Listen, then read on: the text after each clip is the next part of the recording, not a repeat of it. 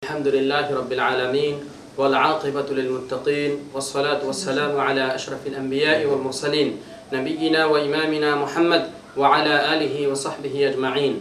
أما بعد فقد قال الله تبارك وتعالى الذين آمنوا ولم يلبسوا إيمانهم بظلم أولئك لهم الأمن وهم مهتدون. وعن أبي سعيد الخدري رضي الله تعالى عنه عن رسول الله صلى الله عليه وسلم أنه قال قال موسى عليه الصلاة والسلام يا رب علمني شيئا أذكرك وأدعك به. قال قل يا موسى لا إله إلا الله.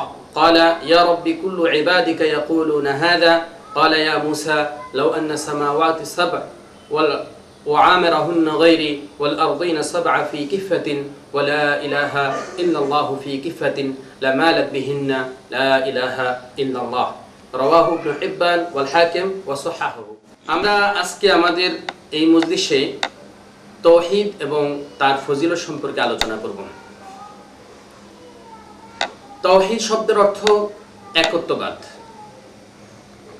যারা আল্লাহ রাব্বুল আলমিনকে এক বলে জানে তাদেরকে মোয়াহেদ অর্থাৎ একত্ববাদে বিশ্বাসী বলা হয়। যারা একত্ববাদে বিশ্বাসী, এক আল্লাহ বিশ্বাসী, আল্লাহ রাব্বুল আলমিনের উপরে যাদের ইমান আছে, তাদের ফজিলত সম্পর্কে কোরআনে কারিমে অসংখ্য আয়াত আল্লাহ রাব্বুল আলমী নাজিল করেছেন। এবং রসুল্লাহ সাল্লাহ আলহি ওসাল্লাম হাদিসেও তাদের প্রশংসা করেছেন এবং তাদের মর্তবা সম্পর্কে আলোচনা করেছেন। আল্লাহ রাব্বুল আলমিনকে যারা বিশ্বাস করে এবং ন্যাকামল করে আল্লাহ রাব্বুল আলমিন তাদের জন্য জান্নাত নির্ধারণ করেছেন দুনিয়াতেও তাদের জন্য শান্তি এবং পরকালেও তাদের জন্য শান্তি আল্লাহ রাব্বুল আলমিন নির্ধারণ করেছেন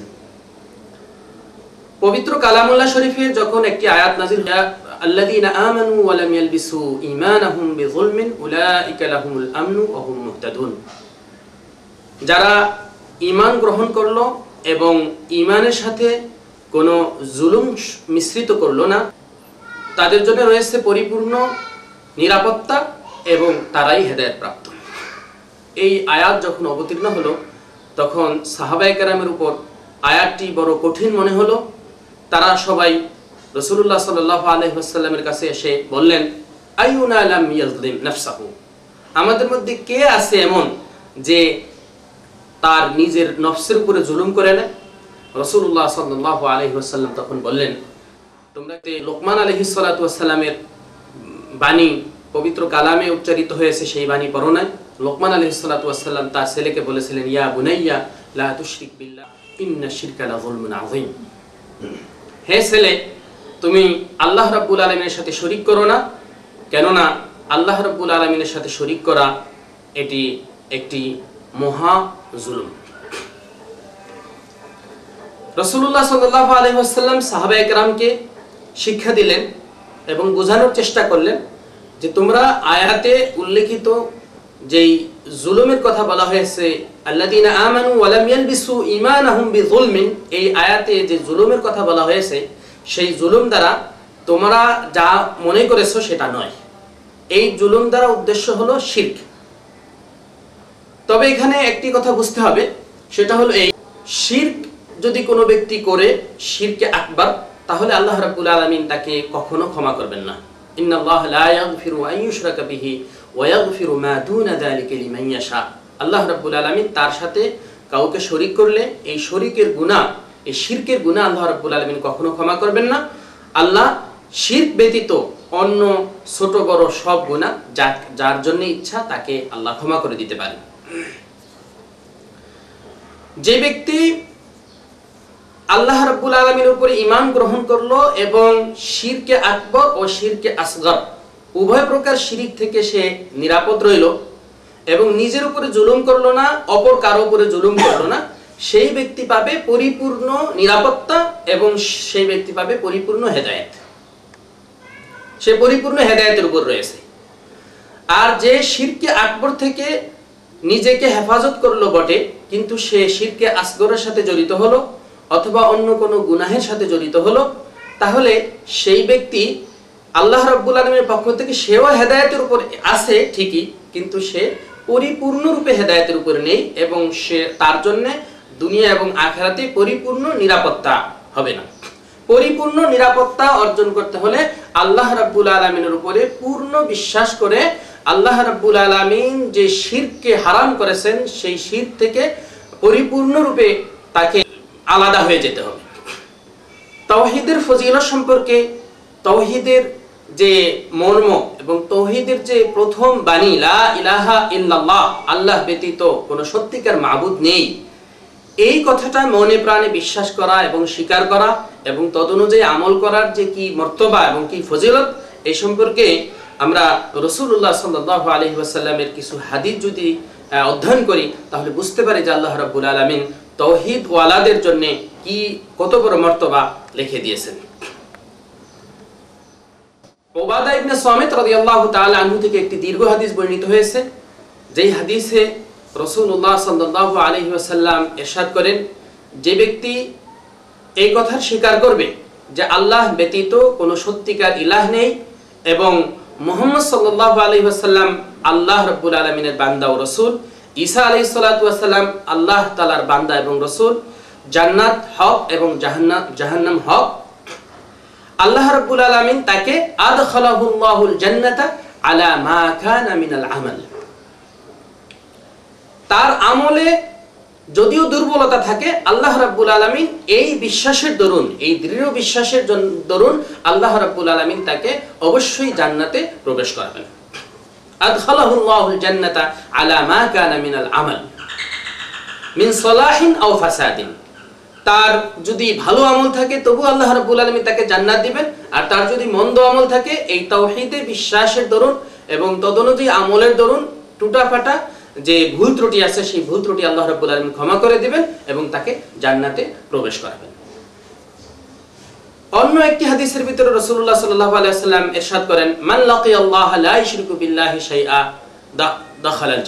যে ব্যক্তি আল্লাহ রাব্বুল সাথে শিরক মুক্ত ইবাদত নিয়ে হাজির হবে এবং আল্লাহর সাথে সাক্ষাৎ করবে, সেই ব্যক্তি জান্নাতে প্রবেশ করবে। মুসা সালাম আল্লাহ রাব্বুল আলামিনের কাছে একবার দোয়া করেছিলেন, হে আল্লাহ, একটি দরখাস্ত করেছিলেন, ইয়া রব আল্লিমনি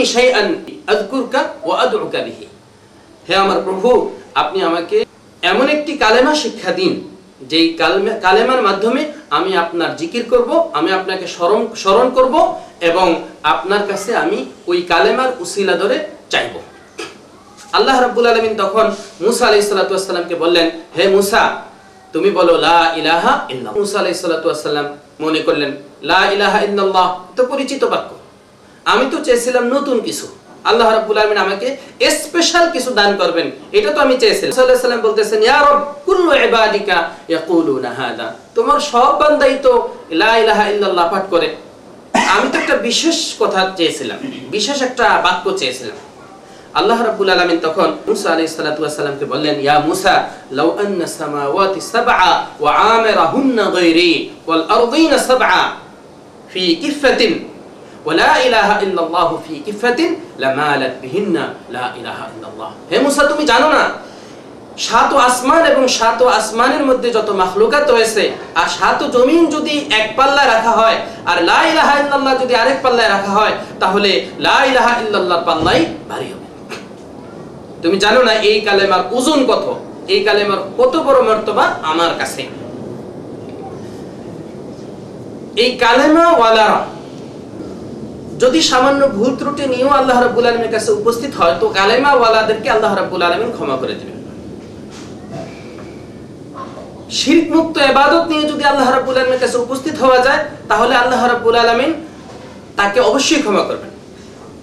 রাসূলুল্লাহ সাল্লাল্লাহু আলাইহি ওয়াসাল্লাম বলেন আল্লাহ রাব্বুল আলামিন ইরশাদ করেন হাদিসে কুদসি ইয়া ইবনা আদম লাউ বালাগাত যুনুবুকা আনানা সামা ثم لقيتني لا تشرك بي شيئا لغفرت لك ولا أبالي হে বনি আদম হে আদম সন্তান তোমার গুনাহ যদি আসমান বরাবর হয় আর তুমি আমার সাথে শিরিক মুক্ত এবাদত নিয়ে সাক্ষাৎ করতে পারো তাহলে আমি অবশ্যই তোমার সব গুনাহ মাফ করে দিব।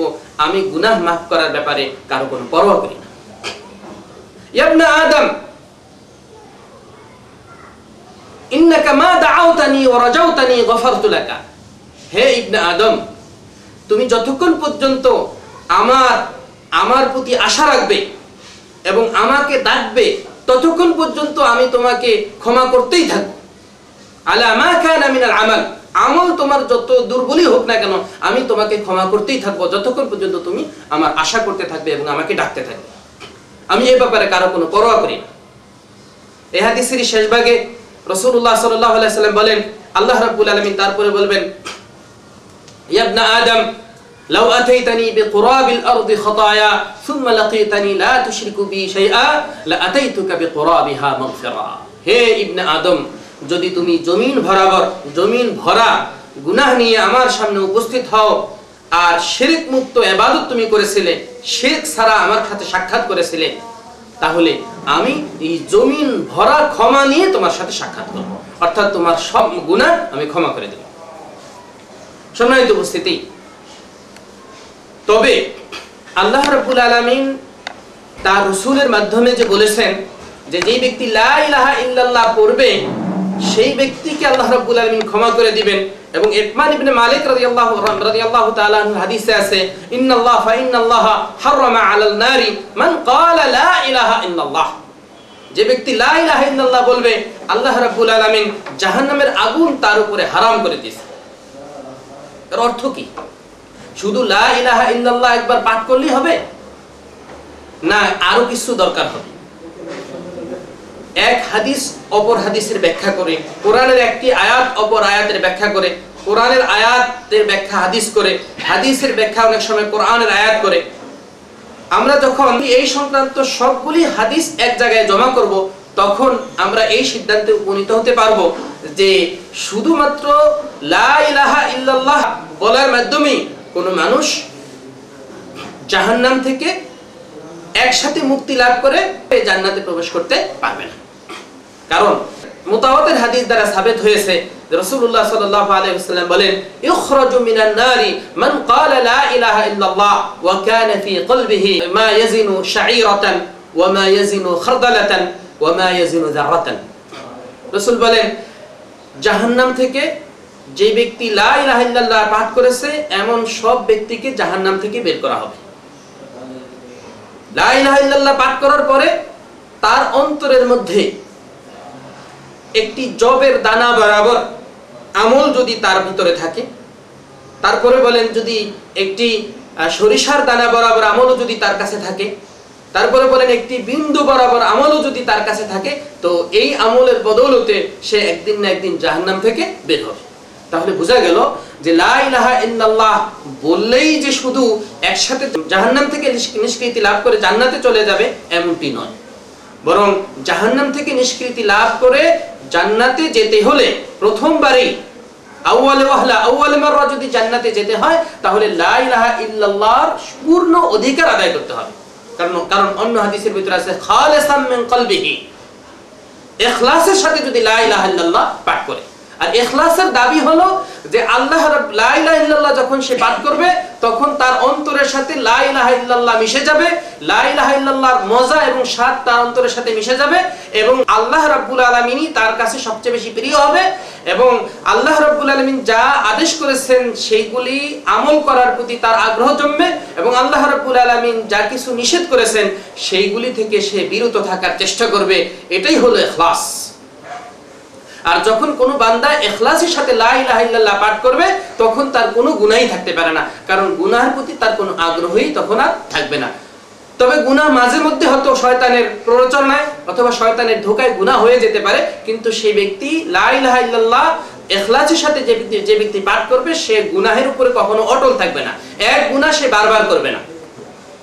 তবে হ্যাঁ বান্দার দুর্বলতার কারণে আল্লাহ রাব্বুল আলামিন আরও অনেক সুযোগ করে দিয়েছেন।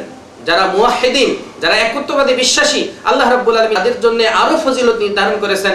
এক হাদিসের মধ্যে রাসূল সাল্লাল্লাহু আলাইহি সাল্লাম ইরশাদ করেন, বান্দা যখন কোনো গুনাহ করে, গুনাহ করার পরে যখন বান্দা বলে, আল্লাহুম্মা গফিরলি হে আল্লাহ, তুমি আমাকে ক্ষমা করে দাও, তখন আল্লাহ রাব্বুল আলামিন বলতে থাকেন, আমার বান্দা কি জানে যে ইন্নালাহু রাব্বান ইউআখিযু আলা যানবিহি ওয়া ইয়াগফিরু লাহু? তার একজন প্রভু আছে যে প্রভু গুনাহ ক্ষমাও করতে পারেন, আবার গুনাহের গুনাহের জন্য পাকড়াও করতে পারেন, সে তার কি এলম আছে, এই বিশ্বাস আছে? ঠিক আছে। উবালি, আমি তাকে মাফ করে দিলাম, আমি কোনো পরোয়া করলাম। রসুল বলেন, এরপরে সেই ব্যক্তি আবার কিছুদিন অপেক্ষা করে, এবং কিছুদিন সে তার এই তবার উপর অটল থাকে। এরপরে যখন আবারও সে শয়তানের প্ররোচনায় পড়ে, আবারও সে যখন গুনাহ করে ফেলে, তখন আবার আল্লাহ রাব্বুল আলমীর কাছে সে মাপ চায় আল্লাহ ফিরলি হে আল্লাহ, তুমি আমাকে ক্ষমা করে দাও। আল্লাহ রাব্বুল আলমিন তখন ওই আগের বক্তব্য প্রদান করে, আল্লাহ রাব্বুল আলমিন তখন বলেন, আমি এবারও বান্দাকে ক্ষমা করে দিলাম। রসুল্লাহ সাল্লাহ আলাইসাল্লাম বলেন যে, বান্দা যখন গুনাহের মাপ চায়, তখন বান্দাকে আল্লাহ রবুল আলম ক্ষমা করতে থাকেন। তাহলে এই ক্ষমা কাদের জন্য? এই ক্ষমা হলো যারা তৌহিদে বিশ্বাসী তাদের জন্য। কিন্তু তৌহিদ যদি না থাকে, তাহলে সেই ব্যক্তি আল্লাহ রব্বুল আলমিনের কাছে কিছুই আশা করতে পারে না। সেই ব্যক্তি তার দুনিয়াও ধ্বংস হয়ে গেল এবং আখেরাতেও তার ধ্বংস হয়ে গেল। সেই ব্যক্তি যত ভালো আমলি করুক না কেন, সমস্ত ভালো আমলই তার জিরো পয়েন্টে যাবে। এজন্য ইমানের উদাহরণ দেওয়া হয় একের সাথে। ইমান হলো এক, একের সামনে যদি জিরো দেওয়া হয়, তাহলে হয় দশ, আবার আরেকটা জিরো দিলে হয় একশো, আবার আরেকটা জিরো দিলে হয় এক হাজার। এভাবে যদি এক তার থাকে, অর্থাৎ ইমান যদি থাকে, তো যত ন্যাক আমল করবে, একটা একটা করে তার মর্তবা বাড়তে থাকবে। আর যদি মূল এক এবং ইমান যদি তার না থাকে, যত ভালো আমলি বান্দা করুক না কেন, ওই ভালো আমলের একটারও প্রতিদান আল্লাহ রব্বুল আলমিন আখেরাতে তাকে দান করবেন না। তবে দুনিয়াতে আল্লাহ রব্বুল আলমিন হয়তো তার যাজা দিতে পারেন, কিন্তু আখেরাতে তাদের প্রাপ্য বলতে কিছু নেই। আলাইহি ওয়াসাল্লাম মুআয ইবনে জাবাল রাদিয়াল্লাহু তাআলা আনহুকে বলতেছেন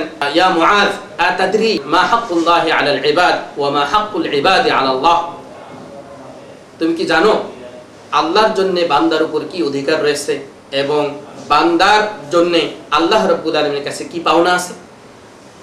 আলাইহি ওয়াসাল্লামের সাহাবী বলেন, আল্লাহু আ'লাম। আল্লাহ আল্লাহ ভালো জানেন। তখন রসুল্লাহ সাল্লাহ বলেন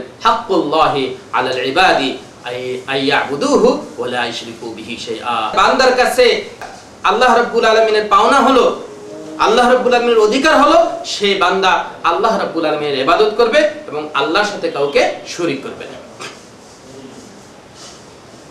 আর বান্দা যখন আল্লাহ রব্বুল আলামিনের এবাদত করবে, তখন বান্দারও আল্লাহ রাব্বুল আলমীর কাছে কিছু চাওয়া পাওয়ার আছে, সেটা হলো আল্লাহ রাব্বুল আলমিন তাকে ক্ষমা করে দিবেন, আল্লাহ রাব্বুল আলমিন তাকে আজাদ দিবেন না এবং শাস্তি দিবেন না। আমাদের সর্বপ্রথম এই তাওহিদকে ঠিক করতে হবে শির মুক্ত এবাদত নিয়ে আল্লাহ রাব্বুল আলমীর সাথে সাক্ষাৎ করতে হবে এবং এই তাওহিদের যে মর্ম, সেটা উপলব্ধি করে তারপরে দুনিয়াতে চলতে হবে। যেমন কিছু মানুষ ঢোকায় পড়ে আছে, তারা মনে করে যে, লা ইলাহা শুধু একবার যখন পাঠ করছি তো জান্নাতে যাবই।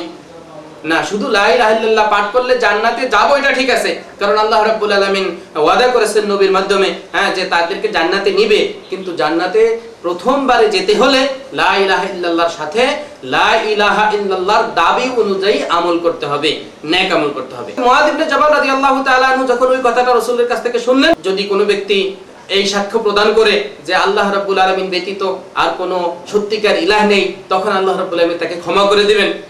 এই কথাটা তখন মুআদ রাদিয়াল্লাহু তাআলা শুনলেন, তখন মুআদ বললেন আফালা উবাশিরু বিহিন নাস? আমি মানুষদেরকে এই সুসংবাদটা দান করতে পারি না। রসুল সাল্লাহ সাল্লাম বললেন যে, না, সবাই কিন্তু এই লা ইলাহা ইল্লাল্লাহ পাঠের অর্থ কি? অর্থ কি? এই মর্ম সবাই বুঝবে না। ইদান ইয়াত্তাকিলু। রসুল বলেন না তুবাশশিরহুম, তাদেরকে তুমি সুসংবাদ দিও না। এই কথা তাদেরকে শোনার দরকার নাই। কারণ তারা এই কথা শুনে তখন অর্থ বুঝবে না। তারা মনে করবে যে, শুধু লাই ইল্লাল্লাহ পাঠ করলেই মনে হয় নাজাদ পাওয়া যাবে। এই কারণে তারা তখন আর আল্লাহ রাব্বুল আলামিনের অন্যান্য যে ইবাদত এবং লা ইলাহা ইল্লাল্লাহর যে দাবি, সেই দাবি অনুযায়ী তারা আমল করবে না, যার ফলে তারা ক্ষতিগ্রস্ত হয়ে যাবে। এজন্য মুআদ, তোমাকে আমি কথাটা বললাম, এই কথাটা আমি ভরা মজলিসে বলিনি, তোমাকে আমি স্পেশাল ভাবে বলেছি। আবু বকর সিদ্দিক রাদিয়াল্লাহু তাআলা আনহু, উনি উনি ওনার অন্তরের ভিতরে লা ইলাহা ইল্লাল্লাহ, এই এই বাণীটা যে কত দৃঢ় এবং কত মজবুত ছিল। আবু বকর আব্দুল্লাহ আল মুজানি রাহমাতুল্লাহি আলাইহি বলেন, মা সাবাকাহুম আবু বকরিন বিকাসরাতি সিয়ামিন ওয়ালা সালাতিন, ওয়ালাকিন মা ওয়াকারা ফি কলবিহি। আবু বকর সিদ্দিক রাদিয়াল্লাহু তাআলা আনহু অন্যান্য সাহাবীদের মাঝে তার যে মর্তবা এবং তিনি যে সবার অগ্রগামী হয়ে গেলেন এবং সবার যে আগে চলে গেলেন তিনি, বলে যে অনেক নামাজ এবং অনেক রোজার মাধ্যমে নয়। বরং তার একটি জিনিসের মাধ্যমে তিনি সবার আগে চলে গেছেন, যেই জিনিসটা তার অন্তরের ভিতরে বদ্ধমূল হয়ে গিয়েছিল অর্থাৎ লা ইলাহা ইল্লাল্লাহ তার অন্তরের ভিতরে বদ্ধমূল হয়ে গেছিল এবং অন্তরে এই পূর্ণ আস্থা এবং পূর্ণ বিশ্বাস লা ইলাহা ইল্লাল্লাহ পূর্ণরূপে ফিট হওয়ার কারণে আবু বকর সিদ্দিক রাদিয়াল্লাহু তাআলা আনহু আহ, সবার থেকে আগে বেড়ে গিয়েছে হাসান বসরি রাহমাতুল্লাহি আলাইহি বলেন লাইসাল ঈমানু বিত্তাহাল্লি ওয়ালা বিত্তামান্নি ওয়ালাকিন মা ওয়াকারা ফিল কুলুবি وصدقته الأعمال فمن قال خيرا وعمل خيرا قبل منه একেবারে স্পষ্ট হয়ে গিয়েছে যে বাহ্যিক অথবা লম্বা চড়া আশা করার নাম নয়, বরং হলো এমন কিছু বস্তু লালন করার নাম যেই বস্তু অন্তরের ভিতরে বদ্ধগুণ হয়ে গিয়েছে। যে ব্যক্তি ভালো কথা বলল, অর্থাৎ লাই রাহাল্লাহ বলল এবং ভালো আমল করল, সেই ব্যক্তির ইমান গ্রহণযোগ্য আর যে ব্যক্তি ভালো বলল ঠিকই, কিন্তু খারাপ আমল করল, সেই ব্যক্তির ইমান গ্রহণযোগ্য নয়। এই জন্য আমাদের ঈমানকে আল্লাহ রাব্বুল আলমীর কাছে গ্রহণযোগ্য বানানোর জন্য আমাদের ঈমানকে আল্লাহ রাব্বুল আলমীর কাছে কবুল করার মতো যোগ্য বানানোর জন্য ইমান যা দাবি করে সেই অনুযায়ী আমাদের জীবন পরিচালনা করা দরকার এবং সেই অনুযায়ী আমাদের সামনের দিকে অগ্রসর হওয়া দরকার।